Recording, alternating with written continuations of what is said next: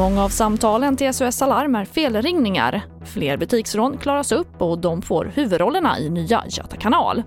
Ja, här är TV4-nyheterna som börjar med att SOS Alarm har fått rekordmånga samtal i sommar, men många av samtalen är felringningar.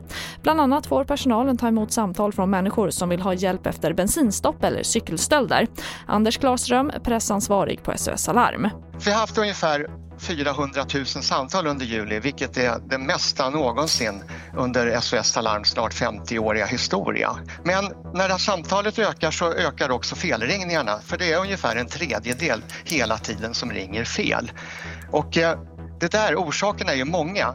Till exempel så ringer man eh, polisens 114 14 eller sjukvårdens 1177 och så hamnar man i en telefonkö och då eh, tycker man själv då att nej men det här tar för lång tid, jag ringer 112 istället så kan de säkert lösa mig, hjälpa mig med det. Va?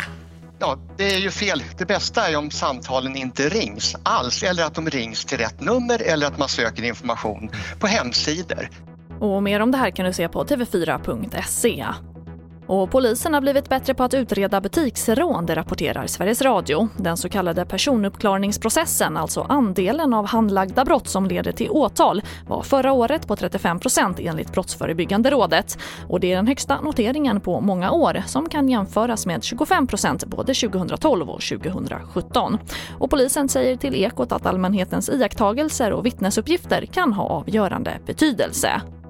Och vi avslutar med att det blir Eva Röse, Per Andersson och Thomas von Brömsen som axlar huvudrollerna i den kommande komedin Göta kanal 4, Vinna eller försvinna, det rapporterar TT. Filmen spelas in längs med Göta kanal under augusti och september och väntas dyka upp på biograferna hösten 2022.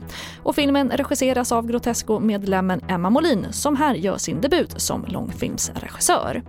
Och det får avsluta TV4-nyheterna och fler nyheter hittar du alltid på vår sajt tv4.se. Jag heter Charlotte Hemgren.